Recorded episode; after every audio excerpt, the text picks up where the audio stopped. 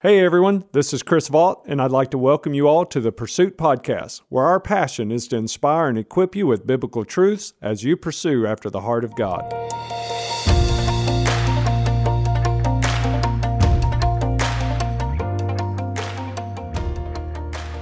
Say that with me escaping Babylon.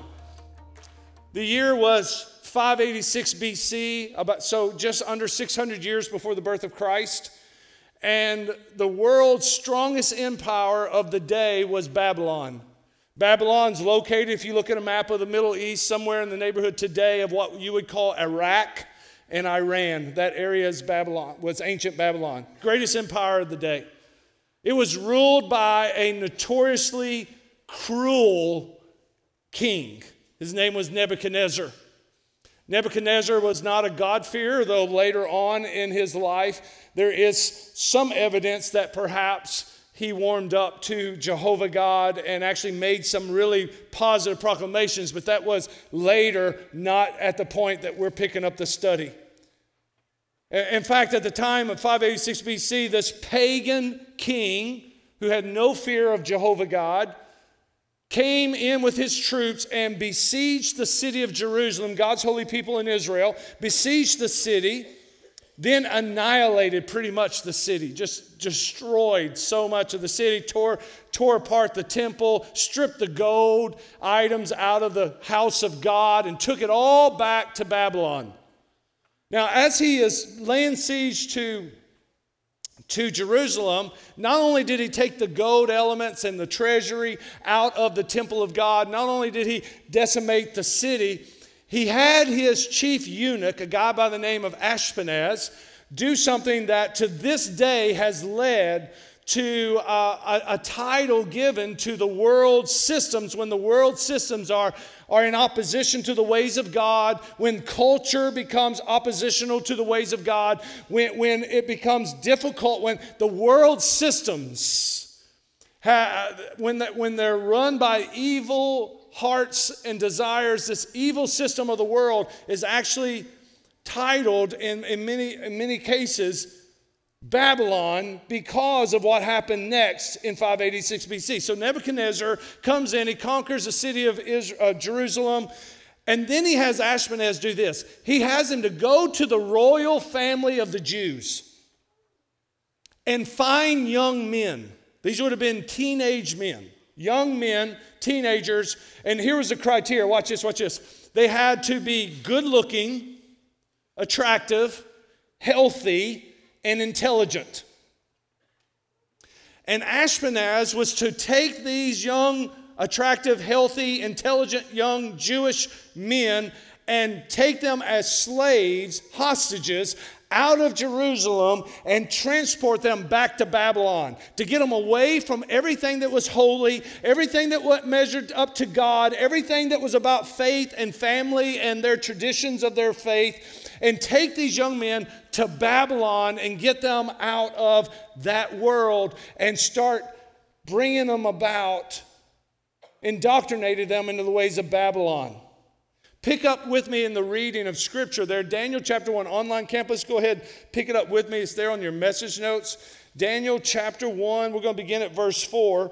Here's what Nebuchadnezzar told Ashpenaz to do, and you're going to see the elements of a godless culture being created right here. Look with me. He was to teach them the Chaldean language. Circle that if you're taking notes. Circle that. He was to teach them the Chaldean language. In other words, they were no more to learn Hebrew. Now they're to learn the Chaldean or the Babylonian language. Then they were to learn the Chaldean literature. They're not, not going to study the Jewish history anymore. They're not going to read about Moses and the Exodus and the Passover and, and David and the Psalms. They're no longer going to learn about the messianic prophecies of the coming Messiah. Those days are over now. Now they're going to learn about the history and the culture of Babylon. The king also assigned them daily provisions from the royal food and from the wine that he drank. Now, there for a moment, you may stop and say, hey, it's not such a bad gig. Yeah, we're going to have to learn a whole nother language. Yeah, we got to learn a whole new curriculum. But come on, we're going to eat from the king's table. We're going to drink wine from the king's winery. This is how, how bad can this be, right? Well, this was really bad because the food that Nebuchadnezzar enjoyed in many cases was the foods that the Mosaic law of the Hebrews declared as unclean and they weren't able to eat. So now all of a sudden, Babylon is not only taking them away from their influences, away from their families, their traditions, and their faith, now they are indoctrinating them with a new language, new culture, new ways of living, and even the very food that has been thrown on their table was in opposition to their faith, to everything that they held dear. Then look at what happens next. They were to be trained for how long? Everybody say it with me online. Come on, they would be trained for three years. You know, sometimes we we go through a day, a trial of about three days, and we start throwing our hands up, wondering where God is. God, I can't believe what we're going through. It's been three whole days. Go three weeks, and we think God's done went to the other side of the universe, right? I don't know where He's at. These people are being indoctrinated for three years. It's going to be a heavy, a heavy indoctrination. At the end of that time, notice what they're called to do. At the end of three years, they're going to now have to attend to the king. So, watch this, watch this, watch this. Here's what Babylon was doing removing them from all of the godly influences in their life, going to make them learn a whole new language, a whole new set of traditions, a whole new set of, of beliefs of what is right, what is wrong, what is history. Re, the, the Jews are getting a totally different history than anything they've ever read or heard from before. History's been rewritten for them. They're learning a whole new set of cultural norms and at the end of the day, they're going to have to serve a pagan king. And here's the thought I had when I read this passage about, about these Hebrew young men is you know, they all grew up with a dream of their own. They all grew up with dreams and aspirations. They probably talked about what kind of career they were going to have one day, what where their line would be at in the royal family of the Jews, who they were going to marry, how they were going to raise their children. And watch this, watch this. In one day, all of that changed, and all their dreams came crashing down, and they started living a nightmare. Look what happens next. Then, among these, the scripture tells us some of the young men that were taken. Among these were some Judites, and say their names with me Daniel, Hananiah, Mishael, and Azariah. Now, watch what happens next. This is so key to where we're going over the next six weeks. Look at verse 7. Read with me out loud, please. Come on. The chief eunuch gave them names. He gave the name Belshazzar to Daniel, Shadrach to Hananiah, Meshach to Mishael, and Abednego to Azariah. Now, you can quickly, congregation, read a passage like this, right? I mean, really, everything I just read to you comes out of verses 4 to 7, right? I mean, it's just not that much to read. And you can read it and you can just pass it over and say, oh, there's a little bit of history happened about 600 years before the life of Jesus. Oh, God bless Daniel, Hananiah, Mishael, and Azariah. That was difficult for them and totally miss how deep this passage really is for all of us. Because what we see here is Babylon and what Babylon was doing to these young men. And listen, listen, listen. Babylon, since this time, since the writing of this passage, since this event occurred in history, all the way to present day. Watch this, watch this. And shall be until Jesus returns. Babylon, the name Babylon has become synonymous with evil world empires. In fact, in fact, you can read in the book called Revelation at the end of your Bible the book of Revelation, which is the writings of John the Apostle, who was given a vision on the Isle of Patmos, a vision of the end times, things that have yet to even occur in our lifetime, things that are yet to come before the coming of Christ, the return of Jesus. And watch this, watch this. He says that the world systems, the culture of our world is going to be so wicked, it's going to be so vile, it's going to be so in opposition to the ways of God that the end of the ages, what civilization, what the, what the systems of the world will seem like at that time when Jesus returns, an angel declared it like this Babylon the Great has fallen. And this is so key for us living in the day we are now. So, what are we going to do for the next six weeks? We're going to study the life of Daniel, Hananiah, Mishael, and Azariah. And we're going to ask this question How could these young men live in a godless culture and yet honor God and become influencers for the glory of Jesus, for the glory of God. Because I believe if we learn from these four young Hebrew men, it has great implications on us. Because listen, I want to tell you, and I don't mean this to be to come across too harsh. All the things we whine about, about our present culture, pale in comparison to how wicked Babylon was on Daniel, Mishael, Azariah, and, and Mishael. I'm telling you, the things we complain about and get on social media and lose our testimony about pale in comparison to what these godly men 600 years before Jesus endured. So, if we can learn from them, I believe we can have a better testimony in the world we live in today. And I'll tell you the end of the message series at the very beginning, the whole goal is to learn how to become influencers for Jesus in the world we're presently living in. In fact, in fact, uh, there's a great book I would encourage you to order and read. It's called Thriving in Babylon, written by a pastor in California by the name of Larry Osborne. Here's one little phrase, one little segment out of the book, and I just thought this was so key. Read this with me. He's talking about Daniel here. He says, He found a way in a culture far more wicked than anything we face to glorify and serve God with such integrity and power that kings, peasants, and an entire nation turn to the, acknowledge the splendor of the living God. It does not mean that Babylon, under the influence of Daniel and the, his three Hebrew friends, ever came to faith or God. They didn't convert to Judaism, but there, but you can read the book of Daniel and see an incredible influence these young men had on their culture that, by the way, God did not deliver them out of, but He sent them to be an influence within. And that's what we're going to talk about over the next few weeks. Look at your neighbor and say, It's going to get real up in here for the next few weeks. It's going to be a lot of fun, and I invite you to come back next week. We're going to dive deep into this. Today, I just want to uh, paint a picture for you for a moment. The first thing I want you to do, and I want you to write this down, is I want you to understand why we're talking about Babylon and the system that Babylon is now a symbol of when the culture becomes in opposition to your faith in God. Here's what you need to understand about a culture that is influenced by the God of this age, Paul said. It's not God, it is Satan. Satan has power of influence over the world systems today and shall until Jesus comes back. And here's what uh, we need to understand write this down culture calls for conformity. And this is exactly what they were trying to do to these Hebrews when they captured them and took them out of the land of Israel and took them to Babylon.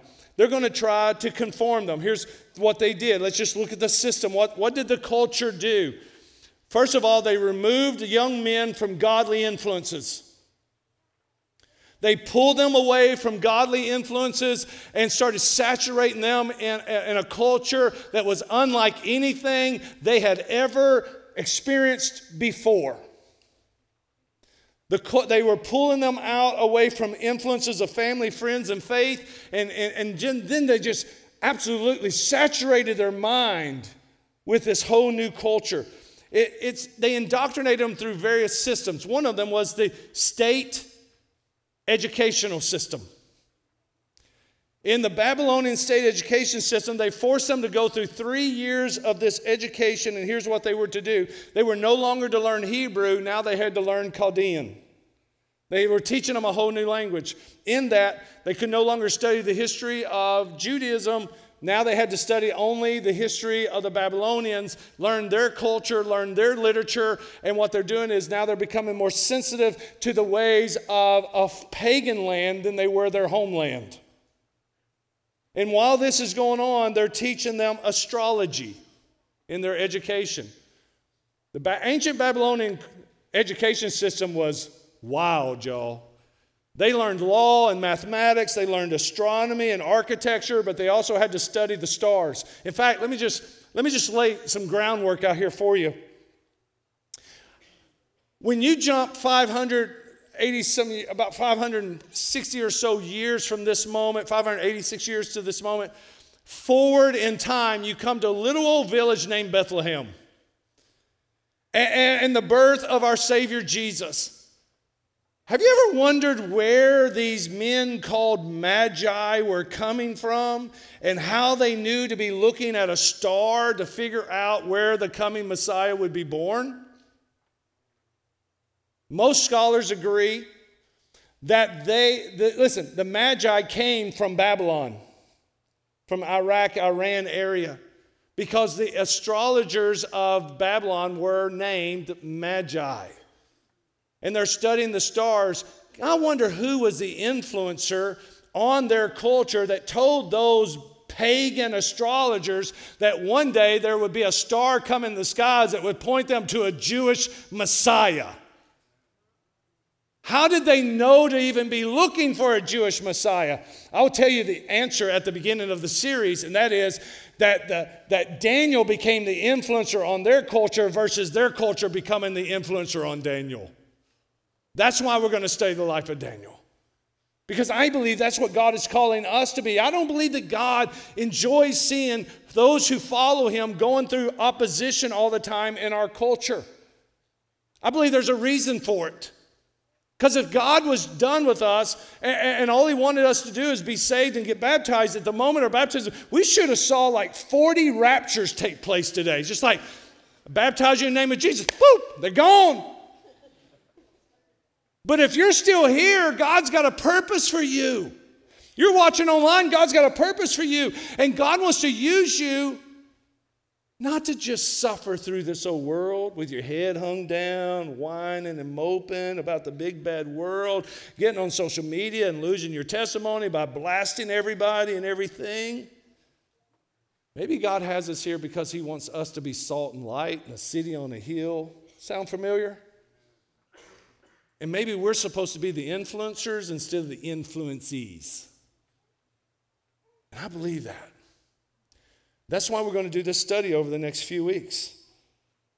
Because here are four young men, many others, but four that we have by name in the book, who were indoctrinated for three years with a pagan educational system, and they survived. And they made it through, and they kept their faith in God. Not only that, they were forced to learn a pagan religion.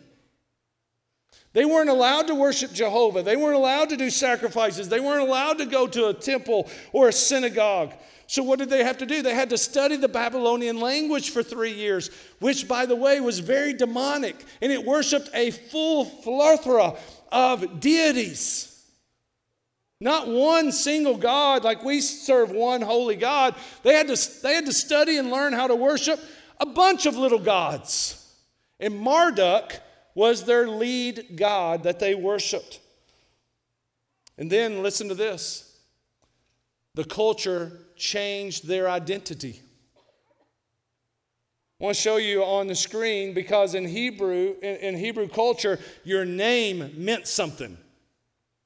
You didn't just name your child a name that you thought is cute and went well with your last name. It had a purpose behind it.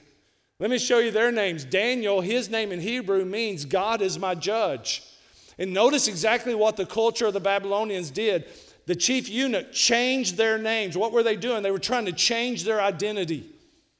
And he changed Daniel to Belshazzar, and that name means Baal's prince. The name Baal is a, is a title given to Marduk. It's the same word that we would use today as Lord. When we talk about Jesus and we call him the Lord Jesus. When they would say Baal, they were saying Lord Marduk, okay, in essence. And, and, and, so, watch this, watch this. What this would mean is like an emperor come in and take us all over today and change all of our names to Satan's prince. Wouldn't that bless your heart? That's what they did to Daniel. Then they took Hananiah, which means Jehovah is gracious, and they changed his name to Shadrach, which is a worship of the moon god. And then they took Mishael, whose name means who is like God, and they changed it to Meshach, which means who is like Aku. Aku is one of the other deities that they worship in the Babylonian religion. Then they took Azariah, whose name means Jehovah is my helper, and they changed his name to Abednego, which means the servant of Nego, which is another one of their false deities, one of their false gods. And what I want you to catch here is Here's what the Babylonian culture was trying to do take godly young men out of their culture, out from their families, out from all their faith, out from all their traditions, begin to indoctrinate them with a new lingo, indoctrinate them with new cultural norms, new ways to see the world, new ways to believe, a new belief system. God, Jehovah is not the one you have, it could be any God. You can serve Marduk and Nego and Aku. You can worship any of these gods, and they give them a new religion, and then they change change their identity. Next, they stripped these young men of their pride and stole away their legacy. Something no one wants to talk about, and you probably never heard it in church before, is the man who is in charge of these young men, Ashpenaz, was a eunuch. Do you know what Babylonian emperors would do to all the young, healthy, attractive young men when they became their hostage and slave? This is going to bless you.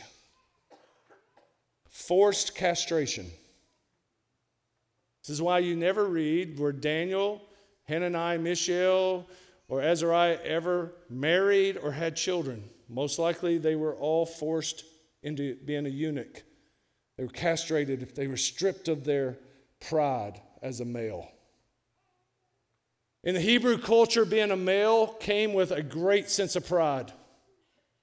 The blessing of God was passed down upon the males, as was the responsibility of being the spiritual leader in your home because sin was passed down from the males down to the children. And so the males had to be redeemers in their family line, and they had to be spiritual leaders. And here in this culture of the Babylonians, one thing that they took away from these young men was their manhood. And they stripped them of their pride. They also stripped them of their legacy because there wasn't any social security in the day.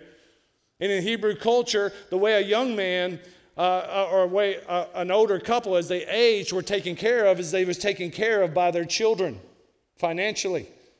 And it was also a sense of legacy and pride to have heirs.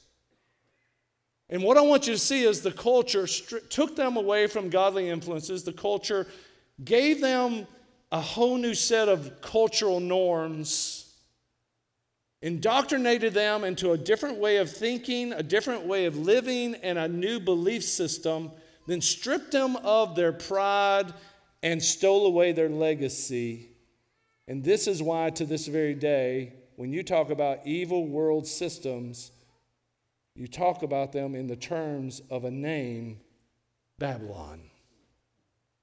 Now, let me just stop here for a second.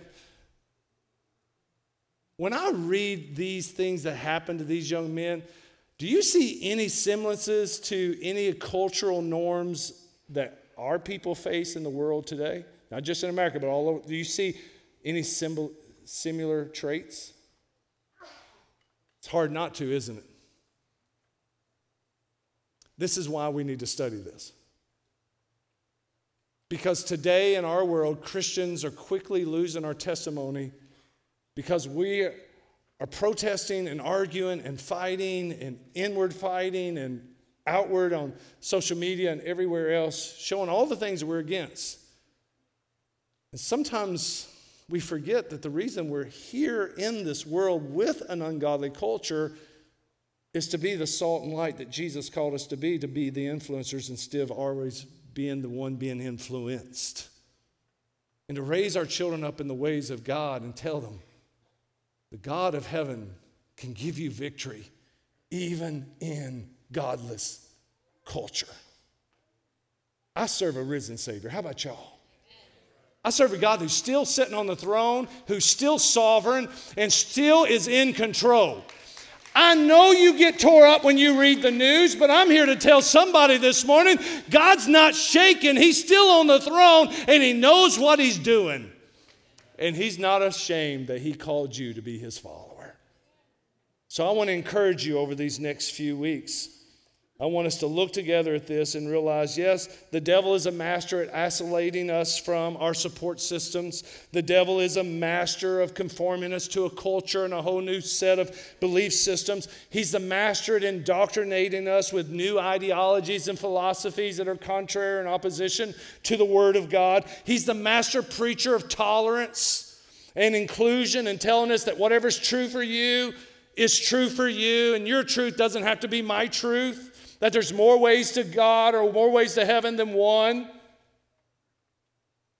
And we find ourselves living in a world and raising our children and our grandbabies in a culture that seems so contradictory to what we believe. And it's not a time for us to be hiding in fear or frustration. But it's a time for us to be like Esther and say, man, for such a time as this, God called us to live and to shine for Jesus and not be afraid nor ashamed. Because here's what I need you to learn. Number two, write this down. As, and we're going to look at this through the whole series. Get a hold of this. And can I take some weight off of you? You can't change the culture.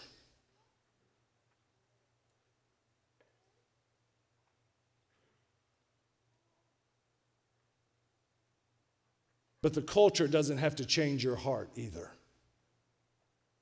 You don't have control over the world systems, but you do have control over your heart. And if you keep control of your heart, you can become an influencer instead of the influencee. And we may not change the culture, but we can influence the culture. See, that's the beautiful thing about Daniel and his three friends. They changed their names. They couldn't, they could reject it all they wanted, but it's still going to happen.